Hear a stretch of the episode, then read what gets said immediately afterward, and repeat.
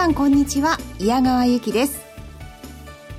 こんにちは今野博明です。この時間はきらめきの発想をお送りいたします、えー、今週は江連さんに代わりまして私矢川がお送りいたします。どうぞよろしくお願いいたします。そして今日の日経平均なんですけれども本田さん。ね結局大引けが、はいはい、370大引けじゃないやごめんなさい。全引け全引け、ね、370円を超えた、はい、まあほぼ安値引けになっちゃいましたよね、はい、引けにかけてず、ね、まあ、一段安になっちゃいましたんで、はい、ええ。うん弱いですねそういう意味ではね。本当にそうですね。ちょっと詳しくこの後伺いたいと思いますが、はい、えー、今日お越しいただきますゲストは現役ファンドマネージャー西山幸四郎さんです。この後、えー、ご登場いただきます。えでは早速進めてまいりましょう。えこの後は、え前場の振り返りそして今週の相場展開について伺っていきます。この番組はパンローリングの提供でお送りします。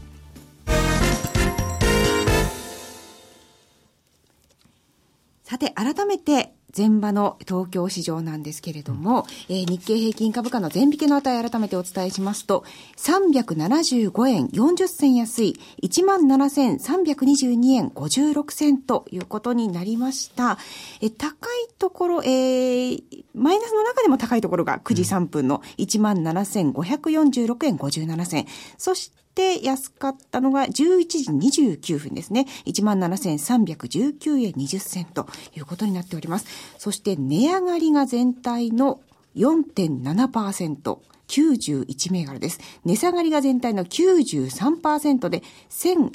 1800銘柄を超えております。ちなみに安値更新銘柄が243銘柄ということで、うん、本当に弱い相場が続いているんですけれども、もう文字通り全面安ですよね。そうですね。業種別でも全てが安くて、うん、えー、金編の工業が一番下落が大きいということですね。いかがでしょうか？そうですね。はい、えー、まあ、もともと先週もね、結局、年初から第8回から始めて5日間続けて下げ続けて、はい、えー、日経平均算出以来初めてということだったんですが、はい、で、それが今日で6日目。しかもこう、下げ幅がさらにね、前場段階で、前引け段階ではありますけども、370円安、375円安ということで、またドスンと来ちゃったという感じですよね。はい、あと、商いも前場段階で1兆約4000億、1兆4000億弱ですね。まあ、はい、そこそこできてますんで、先週末もまた多少できたんですが、これ S q がありましてね、はい、ちょっとそれで膨らんでた分がありますが、今日はそれがありませんので、まあ、実上げで1兆4000億レベルの前場の売買代金ということですから、ね、まあ、それなりにね、おしめ買いだったり買い戻しなんかも、下値では入ったということなんでしょうけれども、それ以上にやっぱり売り圧力が強かったということですね。うん。この年始からのこう記録的な下げというのは、うん、今野さん予想していらっしゃいましたそれはね、予想した方はほとんどいないと思いますね、年初から。ね、まあ、ある程度弱いって見てた方はね、中にはいらっしゃると思うんですけども、ただこれほどずっとどんどんどんと下げ続けると予想された方はもうほとんどいないと思います。うん、で、えー、特に、やはり原油がまた一段とここに来てね、ね下げつ、下げてるということでして、はい、えー、これがやっぱり全体のね、今日の業種別の中身なんか見てもやっぱりその資源関連だったり、市況関連だったり、えー、そのあたりがとにかく弱いですよね。はい、えー、山の工業だったり、石油だったり、えー、あとは海運だとか、はい、商社だとかね、まあそのあたりがあ弱いと。で、今日、まあ中国はね、人民元の基準値っていうのは、まあ、大体横ばい、昨日とね、まあ、はい、ほとんど変えない水準で、えー、基準値決めて、えー、株価も上海のマーケットは、まあ、そんなに大きく動いてないという状況、上がったり下がったりという状況ではあるんですが、そういう意味ではまあ、落ち着いてると、今日のところはね、今のところ。ただ、うん、あそうは言っても、中国のマーケットっていうのはなかなかこうね、えー、開かれたマーケットではないですから、ちょっと特殊なマーケットなので、でね、開かって、開かれたマーケットとして、やはり日本株の方に海外投資家の売り圧力が続いているということなんでしょうね、結局ね。はい。今日の為替なんですけれども、うん、えー、この時間、午前中は、えー、為替どうでしたか？為替は、はい、117円台の、半ば、後半ぐらいで、まあ、そんなに大きくはね、動かなかったですが、ただ、昨日あたり116円台突っ込む場面もありましてね。ね。だから、これが、あちょっと嫌な感じと言いますか、はい、やはり、こう、さらに、こう、円高圧力、続いてるのかなというふうに、マーケットは思った、一つの、こう、きっかけになってますよね。そうですね。そうなってくると、やっぱり企業収益もね、えー、やはり、特に、輸出関連株なんかには、輸出関連企業なんかには、下押し圧力になりますから、まあ今期はもうある程度見えてるにしても、もう来期、だから新年度予算も100、ドル円120円じゃなくてね、115円で組まなきゃいけなくなっちゃいますもんね。そうすると、為替の分で、えー、考えると、もう前期よりももうマイナスになっちゃうと、輸出関連はね、為替要因はね、ということにもなりますから、はい、あそれもありますし、うん、やっぱりちょっとね、えー、なかなか買い材料ちょっと見当たらない感じですよね、そういう意味では。そうですね、うん、今日、円安いところで118円台もあったようですけれども、うん、およそ117円の後半で動いていた午前でしたかね。はい、で今週は、えー、連休明けということになるわけですが、見通しどうでしょうか？そうですね。だから先週のアメリカの雇用統計が非常に強い数字でね、で、ね、にもかかわらず株が下がっちゃったというところがやっぱり今の問題のこう本質というか根深さを表してるのかなと。結局、アメリカの景気がいいの、いいがゆえに、堅調に回復、底堅いゆえに、アメリカは次やっぱり3月また利上げするでしょうという話ですよね。はい、そうなると、資金のが還流、ドルへの資金還流がさらに続いて、えー、ドルなんかも人民元もやっぱり安くなって、新興国からも、あるいは資源からも資金がこうさらに、えー、ドルににこう逃げ出すというか還流が続いて、えー、今の状況がやっぱりもうちょっと続くのかなという連想になっちゃい発発想になっちゃいますよね。はい。本当にいつ日経平均上昇ってなるのか、うん、そのタイミング今週あたりはね。まあ短期的にはね、さすがに今日の前場段階だとね、騰落レシオはもう58ぐらいまで下がってきてますから、全引け段階だとね。はいうん、これはさすがに短期的にはやっぱりいくらなんでも売られすぎということだと思いますが、はい、ただ逆にそこまで下がるっていうのはやっぱりそれだけ地合いが相当弱いということなんですけどね。そうですね。うん、はい。さあ、5番のね、展開も注目となりますけれども、えー、日経平均株価、えー、連休明けの今日は、えー、全引け段階では375円安ということになっております。はい。さあ、ここまで、近野さんに伺いましたが、えー、この後は本日のゲストをお招きします。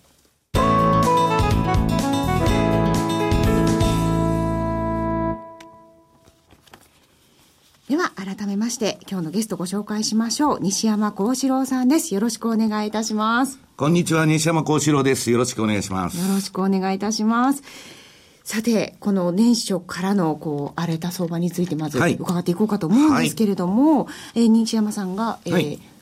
語っておられた通りということでいいんでしょうか、うん、あの、私はもう1月危ないと、まあ、円高を含めて、まあ、警鐘を鳴らしてたんですけど、はい、ただね、年初からこんなめちゃくちゃ下げるというのはちょっと想定外なんですけど、うん、ただまあ、一つ、あの、特段新しい材料は出てないと、はい、要するに北朝鮮と中東絡み以外の話はもう聞いたような話で、中国も今に始まった話じゃないと、うんはい、なんでこうなってるのかっていうのを、複数のブローカーにまあヒアリングした結果ですね、はいこれはですね、あの、一つファンドの解約売りが出てると。で、それはね、えー、っと、去年のあの、例の12月に、えー、サードアベニューっていうのと、ストーンライオンキャピタルと、あの、ジャンク債のファンドが解約停止になっちゃったんですよ。はいはい。あの、はい、で、それがまあ、パリバショックを連想させて、うん、で、そこでものすごいファン、あの、解約が出たんですね。うん、ヘッジファンドから何から。で、その解約を12月とか11月に受けたとこは、この1月に処分してるらしいんです。なるほど。それはもう去年の12月から12月には処分力は出ないと。1月に出てくるんだと。うん、それが一つ。あとは、えっと、グローバルマクロファンド。これ、このところ、まあ、原油から何から激しく動いて、まあ、株も相当動いてますんで、はい、これがですね、あのー、ポートフォリオリリバランスというのをやってるんですね。で、こういうグローバルマクロファンドっていうのはみんなあの、ブリッジウォーター中、あの、世界最大のヘッジファンドの真似をしてるんです。うん、で、運用手法はリスクパリティと言いまして、リスクを均衡にすると。分散投資してるんですけどね。はい、それの処分力が、えー、出てると。で、その各ファンド、これ、これだけボラティリティが上がると、シャープレシオっていうのは上がっちゃうんですね。で、リスク資産をちょっと落としてきてるっていうのは一つ。あとはですね、やっぱりあの、アメリカの利上げなんですね。はいはい。これが、まあ大丈夫だ大丈夫だと、まあ金融正常化の一環でですね、うん、0.25ぐらい大したことないっていう話だったんですけど、はい、これはやっぱりあの、今一番、まあ最近当たってると言われてる、そのダブルラインキャピタル、この番組でもよく紹介してるんですけど、そこのジェフリー・ガンドラックはですね、アメリカが利上げしたら株下がると言ってたんですけど、その通り下がってると。で、まあ、あの、このパンローリングから出てるあの、マーク・ファーバーというヘッジファンドのマネージャーも、過去のアメリカ株調べるとですね、えー、利上げをしたら企業収益というのは必ず落ちるんだと。はい、答えが出てましてですね。うん、で、そういう、まあ、ものなんですけど、私は今、あの、ファンドマネージャー何人か日本に来日して、いろいろミーティングしてるんですけどね。はい、みんな口を揃えて言ってるのは、これは漠たる不安なんだと。はいはい、芥川龍之介じゃないですけど、うん、なんとなく不安なんだと。うん、で、なんで不安なのかっていうと、もう7年間アメリカの株上げっぱなしだと。はいはい、そろそろやばいんじゃないのというのがですね、一番。で、そこにきっかけとして中国のあのパニックのサーキットブレーカーが出たために、買いが引っ込んじゃった。はい。で、今、結局、流動性パニックになっちゃってると。日経もそうですよね。ビットが入らないと。はい。で、もう一つは流動性パニックっていう意味で言うと、今日上海が上げてるのになんで日経下がってるのと。ね、みんなが言うんですけど、はい、いや、中国なんて売ったら何されるか分かりませんから、うんうん、で、コロコロ変わるでしょ、サーキットブレーカー撤廃とか、ね、また大口投資家の売り禁止とかね。はいはい。こんなとこは危なくて売れないわけです。だから代わりに日本を売ってると。まあ非常にね、日本にとっては、嫌な感じのあれなんですけど、ね、まあそういうことが起きてるということですね。はい、うん。利上げの後必ず企業収益落ちるっていう、もう過去の統計が出てるのに利上げが行われたから、今年、うん、アメリカの企業、ちょっとそうなんですね。だから結局ね、はい、今利上げで下げてるっていうのは、まだ相場が業績相場じゃなくて金融相場なんです。うん、日本もそうなんです。ね、要するに、去年の相場見たら利上げが、うん、えー、先延ばしになると株が上がると。はいはい、で、利上げ観測が出ると。で、うん、去年、まあ、12月16日に利上げした後はちょっと株上げたりしたんですけど、ね、やっぱ長続きしなくてですね、やっぱり金融相場なんです、いつまでたっても。あれ、去年の9月なんかもね、一回中国ショックあって、その後9月利上げ FOMC 見送ってからちょっと安心感出ましたもんね。だから、うんうん、結局ね、何が効いてるかっつうと、その、世界最大のヘッジファンドのブリッジウォーターのレーダリオの言ってる、うん、まあ去年、今は1937年と同じと。うん、2015年に利上げしたら、えー、30、1937年の失敗の二の舞になりますよと、うん、散々警鐘を鳴らしとったわけですけど、うん、でただ、レーダー利用は絶対利上げが行われると、うん、15年に、で、12月16日にやったわけですよ、で、空見たことかと、今なっちゃってるわけですね。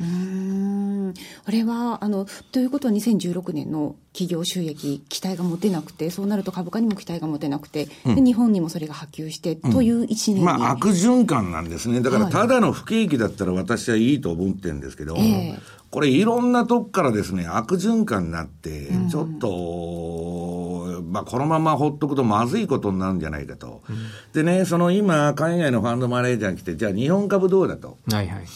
で日本は簡単だっつうんですよ。簡単はい。PKO だからと。はいはい。で、まあ彼らが見てるのは、えー、まあ黒田さんは消費増税を盤石にするために、まあバズーカ3を打つだろうと。はいはい。でね、うん、まあ、バズーカ3を打つんだけど、それに安倍さんのその参議院選挙、7月10日に予定になってる、それに向けて PKO っていうか、まあ、バズーカやるんじゃないかと。そうするとですね、その前の落ちたとこはどっか借りたいと、いうことなんです。うん、あと、衆さん、どうなんですか、近藤さん、その同時選挙っていうのは言われてますけど。言われてますよね。うん、だから、可能性としてはそれなりにあるという、うん、まあ、安倍さんもちろん否定してますけどね、えでもまだどのぐらい？あと半年ですか、7月ですからね。でも可能性は結構あるんじゃないですか、ね、ところがね、まあ、2017年の4月に消費税10%になるとしたら、はい消費税上げたら不景気になるじゃないですか、こんな今みたいな脆弱な状況で。だから安倍さんとしては、もしば増税を飲んでるんだとしたらですよ、消費税前に選挙したい。となると、同時選挙は公明党が嫌がりますから、これあの、あの、衆参同時にならないと。はいはい、と、12月に、やるんじゃないかっていう話なんですね。年末。選挙、年末。今年の。日程的にはもうそこしかないんですよ。その後消費増税。増税前でね。そうすると、その前にも、まあ PKO らしき動きが、はい、まあ財政失調ないしはなんか出てくるだろう。はい、だから、選挙を睨んで投資すると言ってますね。うん、うん。あそういった選挙日程を考えてみれば、こう、買う時期、買いやすい時期というのが見えてくるということですか、まあ、買いやすいっていうか、まあ、その前に大きく落ちてたらあれですけど、うん、選挙の前の日にやっても効きませんから、対策なんていうのは。ね、ある程度ね、時間を見てやんないと。と、2、3か月前に打つわけですよ。はい、まあ、そこら辺のタイミングと、まあ、値頃を見ながらですね、えー、入ろうということだと思うんですけど。うん、うんですね。まあ、日本も今年いろいろなこう政治的な日程もある中で、うん、こう、不安定になりやすい要素が多いのかもしれませんが、ああと気になるのがそのコモディティですよね。今日は下げ止まんないですもんね。そうですよね。これね、あのー、か、株安コモディティ安っていうのは今までそんな相関なかったわけです。はい。なかったの。うん、で、原油がまあずっと下げてるじゃないですか。まあ百何十ドルから。で、うん、その中でじゃあ株がみんな下げ続けてたかって言ったらそんなこと全然関係なかった。ところが、このところ、まあ去年の年末あたりからもう明らかに原油が引っ張って株が下がると。はい、これはですね、えー、っと、これはまあ、またパンローリングのレポートのマーク・ファーバーが取り上げてるんですけど、はい、1913年から1932年の、あの、コモディティと商品とですね、株のチャートを出してるんですね。はい。で、うん、1929年から連動して下げてるわけです。うん、株とコモディティが、うん。過去のあれを見るとですよ。それまで相関関係なかったのに。はい、で、これは29年型の株や、これは大動向の年ですから。それはまた嫌な話ですね。嫌な話なんですけど、まあこの人は大体こういうことを書くのが多いんでね。はいはい、あれなんですけど、まあちょっとそういう嫌なね、要するに、不景気を暗示するようなね、下げ方だと。ただ私はね、そのブローカーに聞いてる限りは、原油安とかうんぬんっていうのは、需給だとか、まあイランがうんぬんだとか、いろんなこと言われてるんだけど、ほとんど投機筋の博打の売りだって言ってますね。だから、買い戻しもそれ相応に、すぐ10ドルぐらい上がってもおかしくないと。ただ今、需給的に、まあ、それこそ悪いんで、まあ、戻りも限られる中でですね、まあ、ちょっとこの商品が、今また30ドルの攻防に原因はなってんで。なってきましたよね。これが、その商品がいくと何が起こるかって言ったら、これ30ドル割ってくると、多分去年のあの12月のジャンク債のファンドの破綻が、うんもう3社目、4社目、5社目とか、はい、わーっと出てくるはずなんですよ、うん、これをやっぱり警戒してるんだと思いますね、うん、そうするとパリバショックが変なことでこじれてですよ、うん、サブプライム危機になってリーマンになったと、はいはい、悪循環ですね、これが嫌だと。いうことだと思うんですけど。だって産油国の財政なんかもね、うん、相当厳しいでしょうから、そういうことでサウジなんかも赤字赤字で、だからサウジアラムコ上場するっていう話ですもんね。そうそうそうあれ、あれ、だから相当苦しいってことですよ、きっとね。上場して資金調達しなきゃって、サウジアラムコですよ。それを上場するっていうんだから、相当資金が逼迫して苦しいっていうことなんじゃないですかね。うんうんだからまあそういうソブリンファンド全体にまあ今そういうものが出てるんでね、その株も公開して金稼ごうとかね、うん、そのファンドちょっと財政赤字の補填に、ファンドのあの、運用額を減らそうとか、はい、まあちょっと悪循環なんですよね。ただ、取り立てて何が出てるわけじゃないと。で、私はですね、まだそんなね、これを見てその破談会みたいなことを言う人がいるんですけど、これはブレイクスルーだと。それは違うと思うんです。今の相場の終わりというか最後というのは、金利上がることなんですよ。はいはい、日本もアメリカもヨーロッパも、今のすべてのバブルっていうのは、異常低金利が支えているわけですから、別にその10年国債がですね、先進国でどこか急騰しとるってことはないでしょ。はいはい、日本経済がやばくなるのは、日本国債の金利が上がった時。はいはい。そう、ね,、そうなるとアウトなんですよ。うん、だけど、な0.2とか0.3%の金利でどうにでもなると思うな、うん、だから、まあちょっと今の下げというのは流動性パニックが、うん、うん、起こってるんだと思うんですよね。ただ、どこで下がるかと、下げ止まるかと言われると、パニックなんで、まあその落ち着きを待つしかないということなんですよね。うん。原油もあの、昨日、昨夜でしょうかね、うん、一時30.88ドルあたりまでいったらしいですが、はいまあ、20ドル台も見えてきた中で、まあ、大体どのあたりでとか？まあ、はい、私、あの40から60のレンジが適正だと思ってるんですけど、はいはい、まあ、私の知り合いでですね、あのその原油を昨昨年から売りまくって、まあ、シンガポールの投機筋なんですけど、どうだっつったら、まあ、まだ売ってるんですよね。ただ、その20ドルっていうのはゴールドマンがレポートに書いた、まあ前のその相場の起点みたいなところでみんな言うんですけど、そこまで行くかどうかわかりませんけど、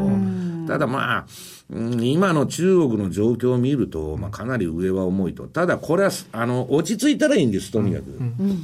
でまあ、ちょっと今、30ドルの攻防やってるんでね。はいまだそこが見えないっていうところが嫌ですもんね、ええ結局ね。だって昨日かな、昨日ですよね。アメリカでなんか石炭の会社がね、なんかまだ経営破綻したりなんかしてそんなのも出てくると、またなんかね、どうなんだっていう感じになってきますもんね。はい。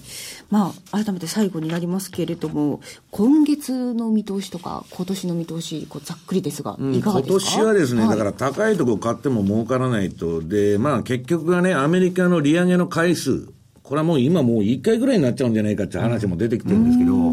要するに、あの、4回ドットチャートでやるって言ってるんですけど、まあイエレンの弟子のサンフランシスコ連銀のウィリウィリアムズがこの前出てきて雇用統計の日に。はい。な4回やるっていうわけではないと、ちょっとビビってきてるんですね。はい。だから、F、まあ FRB もそこら辺考えながら、まあやっていくでしょうから、たただ一つ言えるとこはもう高いとこ買っても儲からないんで、とにかく今みたいにドーンと落ちたとこのですね、押し目をどっかで拾っていくと。ただそれが下げ止まるとは限りませんので、必ずストップを置いて出るということだと思うんですけどね。はい。さあ、ではここでパンローリングからのお知らせなんですが、えー西山さんの話にもありました、えー世界的なヘッジファンド運用者であるマーク・ファーバー氏の月間マーケットレポートですね。これタイトルが、ザ・グルーム・ブーム・アンドドゥーム・リポート。というあのタイトルなんですけど、これ西山さん、これ意味って教えてもらってもいいですか？いえいえ、だから、あのーなんだっけ、えーグルーム・ブーム・ドゥーム。えーあのー要するに、えーえーえーどこ、ど、どこだったっけ？えーはい。あ、えーっと、景気後退とブームと破滅、あー破滅ですね。停滞、ブーム、破滅レポートです。うーん、なるほど。ザ・グルーム・ブーム・ドゥーム・リポートっていうのはそういう意味なんですね。鬱博士とはい。言われてるんでですね。はい。非常にまあ暗いと言われてるんですけど、ただ金儲けに非常に長けてるんですね。はい。ええ。それなりの実績も持ってますし、不動産投資なんかでももう私も知ってますけど、めちゃくちゃ稼いでると。いうことでですね、まあ非常に気を見るに敏な人なんで、はい。全体的なトーンははい。弱気に聞こえるんですけど、えー、あの、この前のアメリカの株の落ちた時も買いだって言っとんですね、売られすぎだと。まあ、ピンチはチャンスですよね。ええそうです。ねもう典型的な逆張り投資家なんです。はい、マーク・ファーバー氏ですね。はいえーその、えーリレポートがパンローリングから日本語版発売されました。えー詳しくは番組ホームページのバナーをご覧ください。えーそして、えー去年西山さんにもご講演いただきました投資戦略フェア、えー3月12日に開催されるということですね。えー今なら優先してご案内する優先登録の募集、こちらを開始しておりますので、こちらも詳しくは番組ホームページでの、えー投資戦略フェアというところでご確認ください。さあ、本日のゲストは西山幸四郎さんでした。どうもありがとうございました。ありがとうございましたありがとうございました。て番組そろそろお別れの時間となってきました。さて、このさん午後なんですけれども。ねこれだけ下げてますから多少戻してほしいですけどね。そうですね。多少戻したところでも全然 足りなかったりもしね、ますからね。370円差がなかなかプラスまで。では戻せないかもしれないですけど、あるいはね一大安になるか分かんないですねこればっかりはね今日の相場は。結構年始から荒っぽい相場だった日もあるので、値幅が結構出た日もあるので、うん。もう今日も出てますけどね自分で幅ね。ね、うん。いきなりプラスに戻る5番になるっていうこともありえなくはない。まあ、ゼロじゃないでしょうけど、でもなかなか今の試合からするとちょっと厳しいかもしれませんね。やっぱり売り圧力強いですもんね見てますとね。はい。まあ、改めて全引きは375円安ということになっております、えー、5番はどうなるでしょうか。5番も引き続き、えー注視していきたいと思いますさあでは、えー今日は今野さんでした。どうもありがとうございました、はいありがとうございました。えーそして今週のお相手は私宮川由紀でした。えー来週も素敵なゲストをお招きしてお話を伺ってまいります。えー来週はエズレさんが戻ってまいりますのでこちらもお楽しみになさってください。それではまた来週です。えーこの番組はパンローリングの提供でお送りいたしました。